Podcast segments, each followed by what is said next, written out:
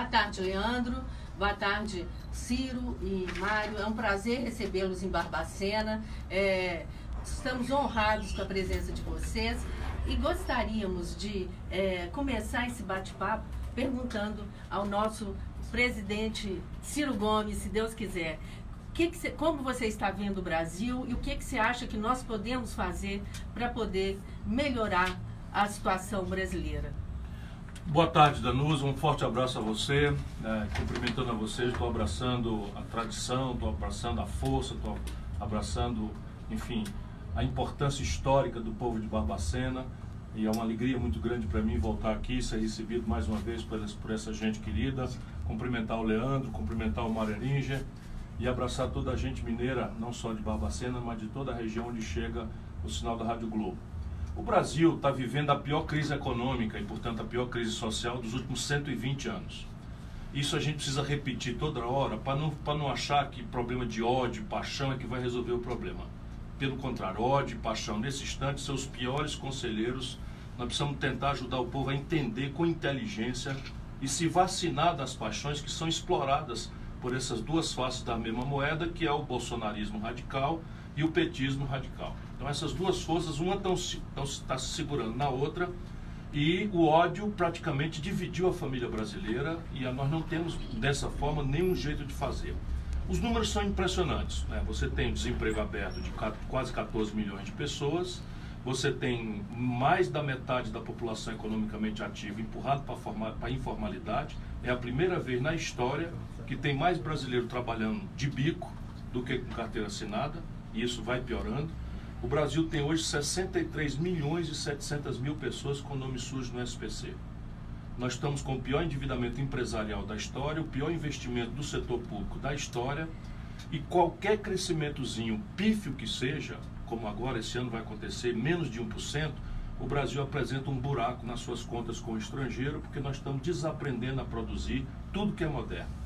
E estamos alimentando a ilusão de que nós vamos pagar celular, eletroeletrônica, química fina, meio de diagnóstico médico sofisticado, carrão né, moderno, etc., com milho, minério de ferro in natura, com soja, com milho, com boi. Essa conta ela não fecha e isso faz com que a nossa moeda se desvalorize, como a gente está vendo aí, enfim. Evidentemente que isso é um problema muito grave, mas se a gente convocar um debate, eu tenho muita experiência, eu tenho muita responsabilidade, o Brasil tem condição de resolver isso. Porque a própria indicação dos problemas indica o que, é que nós temos que fazer. Por exemplo, qual é o problema da gente chamar os 63 milhões e 700 mil brasileiros que estão com o nome sujo no SPC e via Banco do Brasil e Caixa Econômica criar uma linha de redesconto para que eles possam sair gradualmente do nome sujo no SPC? Nós estamos fazendo isso no Ceará. Qualquer pessoa hoje consegue, sozinha, sem proteção do governo, um desconto de 80%, 90% porque não é bonzinho que eles são, não. É porque aquilo está perdido. E boa parte da dívida, quando o camarada fez um crediário de 500, 800 reais, está devendo 4 mil. Porque é juros sobre juros, correção monetária, etc. Isso aqui está tudo estudado e dá para fazer. O investimento empresarial também pode ser restaurado a partir de um, da criação de um, de, um, de um fundo soberano com dinheiro que nós temos fora do Brasil, aplicado a juro hoje abaixo de zero, trocando dívida externa de longo prazo e barata por dívida interna no juro brasileiro, que é o mais criminoso do mundo. Depois você tem como restaurar a condição de investimento. Trata-se de a que senhor você quer servir. Então, por exemplo, o Brasil é um de dois únicos países do mundo que não cobra tributos sobre lucros e dividendos das grandes empresas, das grandes corporações. Só o Brasil e a pequena Estônia. Se você cobrar isso, que eu já cobrei quando fui ministro da Fazenda do Itamar Franca, esse grande brasileiro das Minas Gerais, uhum. a gente arrecada 70 bilhões de reais. É dinheiro que multiplica por quatro a taxa de investimento do Brasil num, num ano, 12 meses. Né? Você tem as grandes heranças acima de 3, 4, 5 milhões de reais, pagam 4% de imposto no Brasil. Nos Estados Unidos paga 40%. No Ceará paga 8%, que é o meu estado. Lá faz 30 anos que ninguém ouve falar em atraso de funcionalismo. Você vê o grande estado das Minas Gerais passando essa crise tremenda, né, atrasando o repasse dos, dos prefeitos, atrasando, atrasando o pagamento de 13 terceiro salário. Faz 30 anos que a gente não ouve falar nisso no Ceará. Isso daí daria mais uns 20 bilhões. Você estou só mostrando aqui para o povo da Barba, de Barbacena, das Minas Gerais, que tem solução. O problema é que estes, estas soluções cutucam os poderosos, os grandões, de cima. E enquanto isso, o povo que é assalariado morre com imposto de renda na fonte. Depois você tem a questão de uma política industrial. Então, o que é que estão fazendo? O oposto. O Brasil só tem um setor de alta tecnologia onde a gente tem lucro. O resto tudo a gente tem prejuízo. O único setor que tem lucro é a indústria aeroespacial. Eles estão entregando a Embraer de graça para a Boeing fechar. E isso tudo é um crime, né? Nós estamos nos batendo aí, por isso que eu viajo o país todo, falo, e tenho vindo a Minas Gerais uma vez por mês, porque é aqui nas Minas Gerais de Juscelino, de Tancredo Neves, mas nas Minas Gerais de um, de um dia quem foi esquartejado para defender a independência dessa grande nação, que é, que é, que é Tiradentes, ou de mais recentemente um homem como, como Itamar Franco, que acabou com a inflação no Brasil, que o Brasil vai achar o caminho de, de se reconciliar como uma grande nação. É, isso é, é, importante a gente ouvir, porque as pessoas às vezes ficam achando que são é, milagres. Não são milagres. Não, não são né? milagres. Por são, isso que eu cito os exemplos, porque é. hoje em dia discurso político está desmoralizado. É. Mas eu cito exemplos práticos. Por exemplo, se a gente tirar 20% da dispensa de 331 bilhões de reais que o governo Bolsonaro está fazendo das grandes empresas, uhum. estão dispensando Quer dizer, o cidadão que está nos ouvindo ganhou R$ 2.050, morre logo com 15% de renda é. da fonte. O comerciante, eu estava impressionado como as lojas estão vazias, eu andando aqui pelo centro, uhum. e isso é o sinal do Brasil inteiro. O comércio com dificuldade, fecharam 220 mil pontos de comércio no Brasil. Pois bem, se a gente cortar 20% da dispensa de imposto, a gente junta 66 bilhões de reais. É.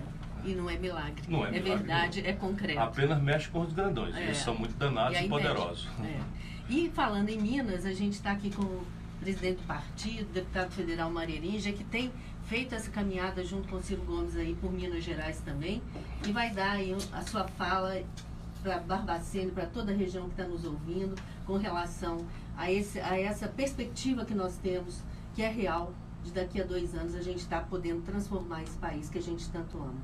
Bem, boa noite. Está muito alto esse negócio aqui. boa noite. Já é boa noite, né? Faltando dois minutos.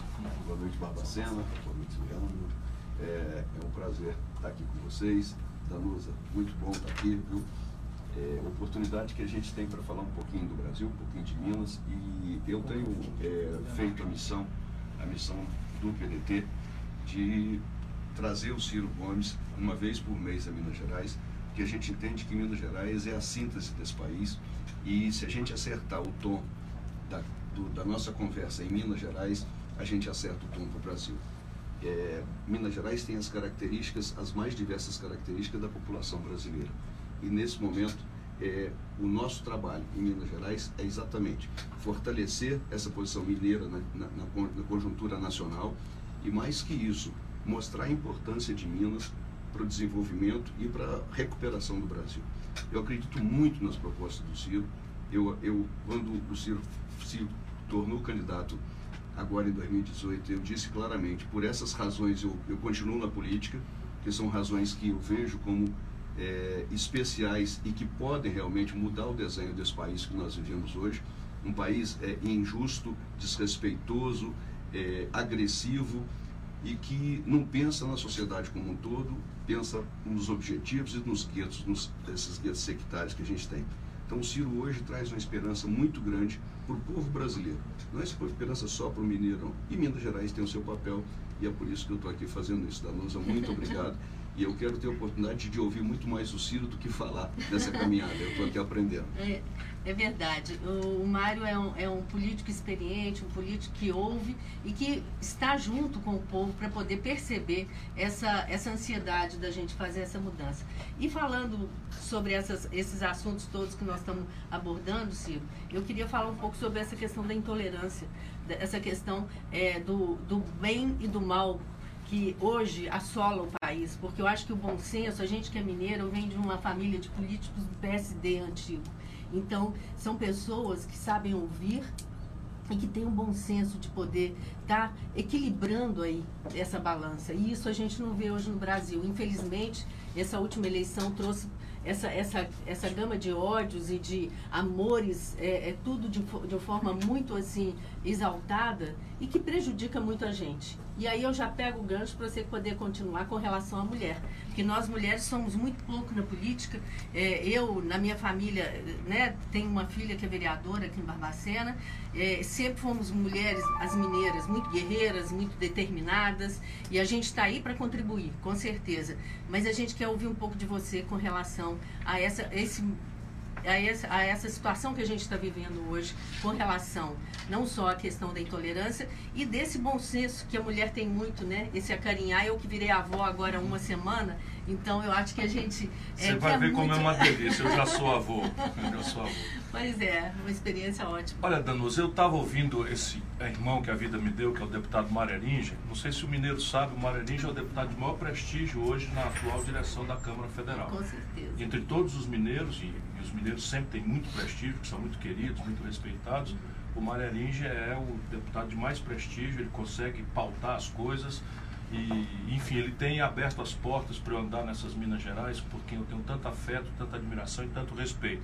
Meu pai foi contemporâneo na universidade do Guimarães Rosa, outro grande mineiro extraordinário, é. talvez o maior arquiteto da língua portuguesa é. contemporânea. E ele dizia, meu pai sempre me repetiu que o Guimarães Rosa dizia para ele, para nós, para nosso orgulho, que o cearense era o mineiro do norte. Ah, e nós somos muito parecidos mesmo, nós somos assim meio desconfiados, muito hospitaleiros, mas depois que a gente confia, a gente abraça é, e bota dentro de casa. Né? É. Então eu, tenho, eu sempre me senti muita vontade aqui. Mas voltando, e estou falando disso porque o que você falou é, é o que explica esse momento brasileiro. Deixa eu dizer aqui, o, quando o Lula tomou posse, o Brasil estava numa crise tremenda, que era o governo Fernando Henrique, tinha desvalorizado o real de 1 para 4, que seria o equivalente hoje a 9 reais por, por dólar, isso mexia com os preços todos, o povo se sentiu em entra. E por um conjunto de políticas, algumas iniciativas dele, outras aconteceram, é? o Lula aumentou o consumo do Brasil. Então aumentou a política do salário mínimo, o Lula aumentou a, a, o crédito, que era 17% da riqueza do Brasil, subiu para 55%. Né? Isso tudo na crença de que o Brasil tinha como encarar esse consumo. Só que o Brasil não cuidou da produção. O Lula cuidou de expandir o consumo, mas não cuidou de um projeto nacional para expandir a produção, a riqueza do país. Resultado, toda essa explosão de consumo aumentou muito as importações do estrangeiro. Então todos os celulares, estão tudo, mesmo que seja montado no Brasil, é. vem tudo de fora. 80% de um, carro da Fiat montado ali em Betim é de fora. Uhum. Toda a parte rica, todos os meios de diagnóstico médico, todos os remédios que a gente toma, estou vendo a quantidade de farmácias é. né, aqui, todas meio vazias, enfim, como, como estão em Fortaleza também. Então o Brasil foi destruindo a sua base de produção e aí esse dólar que a gente tem que usar lá para fora veio de uma coisa muito original. É que a China explodiu de crescimento e passou a comprar minério de ferro brasileiro a 190 dólares um, uma tonelada, passou a comprar um barril de petróleo por 110 dólares e tal. Daqui a pouco essa festa acabou. Então 40 milhões de pessoas subiram de vida, passaram a consumir, fazer um crediário, etc, etc. De repente, já ainda com o mesmo partido, com a Dilma, que não entendeu nada da crise, porque era uma pessoa que não tinha treinamento, né? o Lula botou ali para continuar mandando, essas coisas da política, né? Enfim, aí o que é que acontece? A, a, o minério de ferro que era 190 desceu para 38 o preço. O barril de petróleo que era 110 desceu para 30. E aí despencou tudo quanto é de preço, quebramos o país. Então, quando quebrou o país, aqueles 40 milhões de brasileiros que cresceram, todos voltaram atrás. E aquele crediário que explodiu virou inadimplência, a humilhação do nome do SPC. E aquilo virou ódio. Aí vem o Bolsonaro e explora esse ódio. Né? É. Em cima disso, você tem um fenômeno novo, que é pelo, pela, pelo sofrimento, pela humilhação, pela, pela, pela perda de confiança do povo no futuro do país, há um grande movimento em direção aos templos. Né? O neopentecostalismo, o evangelho, porque ali tem um acolhimento, a pessoa se sente né, acolhida, protegida. E a velha esquerda brasileira não entendeu nada não respeita a religiosidade do nosso povo, não respeita a moral da família brasileira e passou a oferecer uma agenda que não tem nada a ver com nossas práticas, nossos costumes. Aí, meu irmão, rompeu tudo. E aí se elege um camarada falando em nova política, sendo 28 anos um político ligada à escória, a coisa mais podre, mais corrupta da política brasileira, que é a política do Rio de Janeiro. Deixa eu lhe dizer, tem quatro governadores presos. Teve um dia que tinha quatro governadores presos no Rio de Janeiro, os ex-governadores estão presos, o presidente da Câmara preso, o presidente da Assembleia preso, e o Bolsonaro é ligado a todos eles. Ligado à milícia, ligado a desvio de dinheiro, etc. E vem falar em nova política. Em... Por quê? Porque o PT, essa burocracia corrompida do PT, em cima da traição econômica, manda a notícia da roubalheira. Uhum. O pecado do, do, pecador, todo mundo perdoa. Né? Você vai no padre, se ajoelha, padre, eu pequei, confesso, o padre dá-lhe uma penitência, você, na nossa cultura generosa, a gente está perdoado. Mas o pecado do pregador, se você me lembra, se lembra, o PT, o negócio era botar o dedo no nariz de todo mundo, todo mundo era pilantra, todo mundo bandido, só eles é que eram os danadões, os e vão para lá e chafurda na ladroeira, uma coisa. Aí não dá para dizer que o Palocci não é um petista, o Palocci era o braço direito do Lula. É, eu confesso de roubar 100 milhões de reais. Quem botou o Michel Temer na, na linha de sucessão da Dilma foi o Lula, aproveitando a popularidade grande que ele tem então, nesse momento, a bomba está armada. Não é? O ódio, a paixão e trocar a política por essas coisas de costumes e de religiosidade. Olha, não queremos um presidente da República que seja um líder de costumes. Quem tem que dizer para o meu filho, para o meu neto, para o seu netinho, para sua netinha, né? as minhas fotos nascem todas mulheres, mais modernamente. Né? É, quem tem que ensinar o meu, meu costume, minha moral, é, sou eu, na minha família, na minha uhum. religião, no meu padre. Não, é? não tem nada que governo. O governo tem que proteger a família brasileira e não empurrar a goela abaixo de ninguém aquilo que eu, ou seja lá quem for, entenda que seja correto. E isso é o que nós precisamos restaurar no Brasil: o diálogo e o respeito à autonomia das famílias e à autonomia religiosa. Nós não precisamos de um líder religioso. Uhum. Né? O líder religioso nós temos aos é. milhares, padres, pastores, é, orixá, quer dizer, é, é, é, é babalorixás. Tem, temos, o Brasil é um uhum. país que respeita todas as expressões de adoração a Deus e isso está mudando. A intolerância, a violência. Você imagina agora você ir numa, num templo religioso e destruir um templo religioso porque tem uma fé diferente da sua, uma forma de adorar a Deus diferente da sua. Respeito, isso tem que né? acabar agora, é. porque aqui dentro a gente não sabe direito, mas quem como eu é obrigado a conhecer a experiência do mundo, as grandes guerras que estão acontecendo hoje, o genocídio na Síria, na Líbia, tudo isso é por fundamentalismo religioso, que não tem cabimento nenhum uhum. a gente deixar entrar no Brasil. É, essa intolerância não, não. E você, Mário? É, bem, eu continuo achando que tudo que vem do Ciro vem, vem bem, vem trazer para a gente esse tipo de, de, de, informação e visão nova uhum. para o Brasil. Nós temos o, o, grande vantagem de trazer o Ciro e estar com o Ciro, que a gente fala dessas, dessa questão identitária, dessas posições, mas a gente fala nelas numa posição secundária. O que o Ciro traz e que nós trazemos, estamos nessa peregrinação, é exatamente para trazer um, um, um, projeto de desenvolvimento nacional. Nós estamos falando de, de cuidar do nosso, do nosso terreiro, das nossas coisas, do Brasil que é viável, criando e, criticando e apresentando propostas que sejam factíveis não é, só, não é troço que tirou atrás da orelha. Uhum. Então são coisas que dá para fazer e dá para fazer muito bem. E começou mostrando para nós, na época da eleição, a questão do, do, que a gente até brincou, o Ciro vai tirar seu nome do SPC, a gente cantou, porque é possível e é bom e é fácil de fazer. E eu tenho certeza absoluta que isso se daria, e daria ao Brasil um fôlego fantástico e muitas pessoas estariam começando a consumir, a trabalhar. Outra coisa é a questão de se aproveitar essa inteligência dessa molecada que a gente tem e botar essa molecada para pensar é, em, inovação e tecnologia. Porque se você imaginar, nós hoje temos um telefone aqui na mão. O Brasil não produz um carro brasileiro. Nós somos montadores, nós somos montadores de carros estrangeiros. E isso que hoje o telefone, hoje eu fui surpreendido, o telefone tem um aplicativo que vira uma balança. Então, esse, esse, esse, bichinho aqui, o tal do telefone, que hoje é um computador manual, ele é o maior assassino de empregos e é o único caminho de oportunidade que a gente tem. Se a gente não entrar em ciência e tecnologia, se a gente não pegar e desmontar esse negócio aqui e fazer como o Japão fez no passado, a China está dando show aí, a Coreia fez, o Vietnã fez. Se a gente não fizer isso, nós vamos continuar sendo é, é, colonizados pela tecnologia. Uhum. A, a, tecnologia vai ser o nosso, nosso escravagista. Então, acho que é um momento do Brasil entender isso e começar a sair dessa subserviência, sair desse, dessa, dessa coisa feia que nós estamos fazendo, inclusive agora na nossa política externa, que é essa coisa de ficar é, batendo palma para maluco dançar. Né? Nós é, brincamos com, com a entrada da nossa CDE, é, abrimos mão da Organização Mundial do Comércio, quer dizer, falando, tomara que não tenha aberto totalmente, mas é, abrir mão para ser tratado agora pelo Donald Trump dessa maneira. E aí a gente fica depois achando que o, mundo deu errado, porque nós somos bonzinhos e ninguém foi justo conosco. Não existe bondade se você, é, vindo de fora, se você nos fizer merecer de verdade e fizer enfrentamento contra a posição de, de comando e de, é, de submetimento. Com certeza.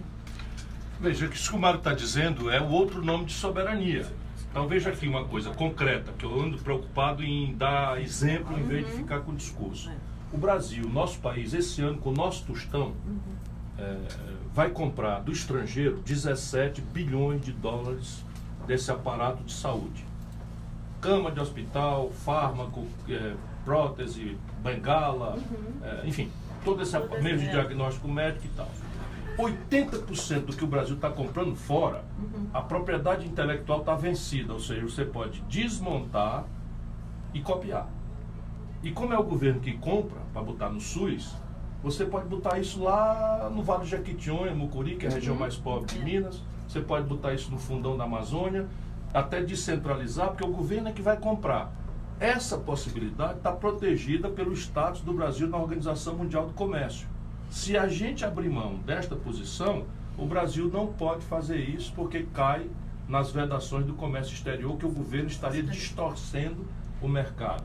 Então veja, tudo isso que parece um assunto que o povo não, não entende, que o povo. Na verdade, o povo entende tudo, desde que você explique. É. Desde que você explique. De onde é que vem emprego? E sofre o dia a dia. De onde é que vem emprego? Ou emprega na roça, ou emprega na, no balcão do comércio, ou na, ou na máquina da indústria. Ou no turismo, no serviço, etc. Pois bem, o Brasil está botando dinheiro para financiar a geração de emprego na China, nos Estados Unidos e na Europa. Dinheiro nosso. Até faltar o dinheiro, eu vejo milhões de empregos. Deixa eu te dar aqui, o Brasil tem 24 mil obras paradas hoje. É, Qual é a característica da obra parada? Ela já está projetada, é. ela já está licenciada, ela já está licitada. Pode ter algum enrosco aí em Tribunal de Contas, mas é muito mais ligeiro você resolver do que fazer um projeto. E quais são essas obras? É obra de saneamento básico, metade dos domicílios do Brasil né, estão aí adoecendo com doenças medievais, porque a água servida, né, o é, cocô é, e etc, etc, da descarga vai para o meio da rua. Né? Você tem 14 milhões de pessoas sem teto para morar e você não importa um insumo, porque você faz com tijolo feito aqui, com cimento feito aqui, com ferro feito aqui, não, não, enfim, com a lâmpada feita aqui, não tem nada que você importa para fazer um apartamentinho Minha Casa Minha Vida, enfim, parado. Aí você tem as grandes coisas de infraestrutura. Se você mete uma ferrovia transnordestina, conecta com a Norte-Sul uhum. e, e, e com a Leste-Oeste da Bahia, aquele miolão de pobreza do Brasil explode em riqueza. Qual é o país da Europa que tem esse potencial? Nenhum. Nem. Nenhum. Ou seja, o Brasil que está começando a o emprego do terceiro milênio, pelos é. robôs, pela automação, nós ainda temos uma agenda do século XX e até uma agenda do século XIX para gerar emprego. Eu fico indignado, porque está tudo na mão para fazer. Aí você, de onde é que vem o dinheiro? Vou repetir. Se você cortar 20% dos, das isenções fiscais, você arrecada 66 bilhões de reais. Uhum. Nós fizemos isso no Ceará. Quatro, cinco anos atrás, quando a nuvem negra da, da crise parecia vir, como eu sou muito ligado, estudo muitas coisas, tem muita gente me ajudando no Brasil uhum. inteiro, juntei minha tropinha lá, que é tudo uma garotada que bate um bolão, né, que eu ajudei a preparar e tal, tudo independente. O prefeito lá, o governador de lá é do PT, por exemplo, uhum. nossos aliados. Então não tem. É, é vai ali é. quem, quem tiver mais preparado naquele é. momento para fazer o projeto Exatamente. que está sendo executado no Ceará. Uhum. Resultado, chamamos todos os incentivados, cortamos 15%. Aí o cabachia reclama e tal, meu irmão, tenha paciência, na bonança volta. O resultado, o Ceará, diferente das Minas Gerais, não, não fala em atraso. É. Nós temos o maior investimento por cabeça do Brasil, sendo um dos estados mais pobres do Brasil. Eu não estou falando isso por qualquer tipo de gabolice, pelo amor de Deus, ninguém me entenda mal. Eu estou só querendo dizer o seguinte, se um estado pobre do sertão do Nordeste, semiárido, pode, imagina esse país maravilhoso, extraordinário que é o Brasil. É, com certeza. E, e, nós temos também uma outra situação que vocês falando aqui sobre é, a questão do desenvolvimento, das dificuldades que a gente vive, é a questão da educação. E a questão do investimento nisso também. Né? Você vê os nossos cientistas todos ou indo para fora, porque não tem mais, e o, e o governo cortando os recursos de é, é, é possíveis também, né, é, é, situações que a gente possa estar tá achando aqui e não buscando lá fora. Né? O outro nome de soberania nacional é ciência, tecnologia e inovação. Então, este mês de setembro, o governo Bolsonaro deixou de pagar 80 mil bolsas de É. pesquisadores brasileiros. O mal disso vai se projetar por Pra frente. 20 anos É. São Uhum. projetos, 80 mil projetos científicos que serão descontinuados. É. Uhum. Projetos que estavam ali no no ponto de já gerar um produto, um resultado, uma solução. Agora, por exemplo, médicos do interior de São Paulo desenvolveram uma, uma tecnologia de tratamento genético e curaram o câncer. Miraculosamente curaram o câncer com ciência e tecnologia. Uhum. Apesar de tudo, imagina É, se a gente eu- dá a devida prioridade. E esse, o investimento esse ano em ciência e tecnologia é o pior da história do Brasil. E pode perder é, pesquisas veja, que vêm ao longo pesquisas- de anos e anos que estão Na área de saúde, na área de É. ciência e tecnologia, na, enfim, na área de bioenergia, o Brasil tem potenciais monstruosos. Deixa eu lhe dizer de novo. De novo, parece assim que eu estou falando de um lugar maravilhoso, mas não é um lugar pobre. Sabe qual é o melhor indicador de ensino público do Brasil hoje? Hum. Ceará. Não- não- veja bem, nós somos muito pobres. E aí, quem estiver duvidando da minha palavra, eu acho justo, entre na internet e pesquise IDEB do Ceará. Agora saiu o levantamento da escola de nível médio. O Zema aqui, o governador, cortou, cortou 80 mil matrículas de ensino em tempo integral. Nós estamos evoluindo no Ceará para transformar 100% das escolas em tempo integral. Aí fizeram uma avaliação nacional das 100 melhores escolas de nível médio do Brasil, 55 estão no Ceará. Uhum. Aí a pergunta de novo, se um estado pobre do sertão do Nordeste pode fazer, imagina esse país extraordinário que é o Brasil. É só por isso que eu lembro, nós somos um estado muito pobre, cheio de problemas, enfim, para ninguém pensar que estamos ali em paraíso nenhum. Mas eu sou comovido na minha confiança no Brasil, porque eu venho de mexer nas coisas. Eu não sou um, um estagiário que estou chegando agora, cheio de, É. de conversa mole. Tem e toda tal. uma bagagem, né? E agora eu acho que eles estão chamando a gente, nós temos que ir para a Câmara, Câmara né? Municipal, é. É isso Então, aí. queria agradecer a presença de vocês. Mário, dá uma, um, um- uma um- despede aí, dá uma palavrinha para o pessoal aqui da, Bem, da é- cidade, da região que está nos ouvindo. Danusa Leandro, Rádio Globo, obrigado pela oportunidade, muito bom estar aqui com vocês. Principalmente, mais uma vez, ouvindo o nosso amigo, nosso líder hoje, e, se Deus quiser, o próximo presidente da República do Brasil, Ciro Gomes, porque aqui não sai conversa fiada, aqui sai é, proposta e conversa séria. Um grande abraço a todos, fiquem todos com Deus. Muito obrigado, Danusa. Obrigada a você, Mário. E agora, para encerrar, você que vai encerrar o programa. O Obrigado, bate-papo, muito tá? obrigado, Agradeço Danusa. a sua Muito presença. obrigado, muito obrigado a você, Danusa, companheira e amiga que eu quero bem, admiro, eh, de longa data, por si, pela tradição importante que carrega. Obrigado, Leandro. Né, desculpe interromper seu programa, Que desculpa isso, ao ouvinte, né, que devia estar ouvindo aqui uma boa música, os comentários aí da voz gostosa do Leandro e, e parou para ouvir um pouco os problemas do Brasil. Mas nós precisamos fazer isso, discutir, respeitar a inteligência diferente da nossa, criar um ambiente de diálogo e isso é o que eu admiro mais profundamente na melhor e mais cara tradição e na melhor escola de política do Brasil, que é a Escola Mineira. Né? Obrigada, Ciro.